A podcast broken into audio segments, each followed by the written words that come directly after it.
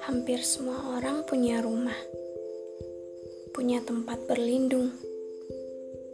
Namun, tidak semua orang punya tempat untuk pulang, untuk berbagi, untuk sama-sama merasakan apa yang ia rasa, untuk bertukar pikiran, untuk mengeluh betapa kerasnya kehidupan untuk meminta pelukan, apa yang membuat dirinya pelik.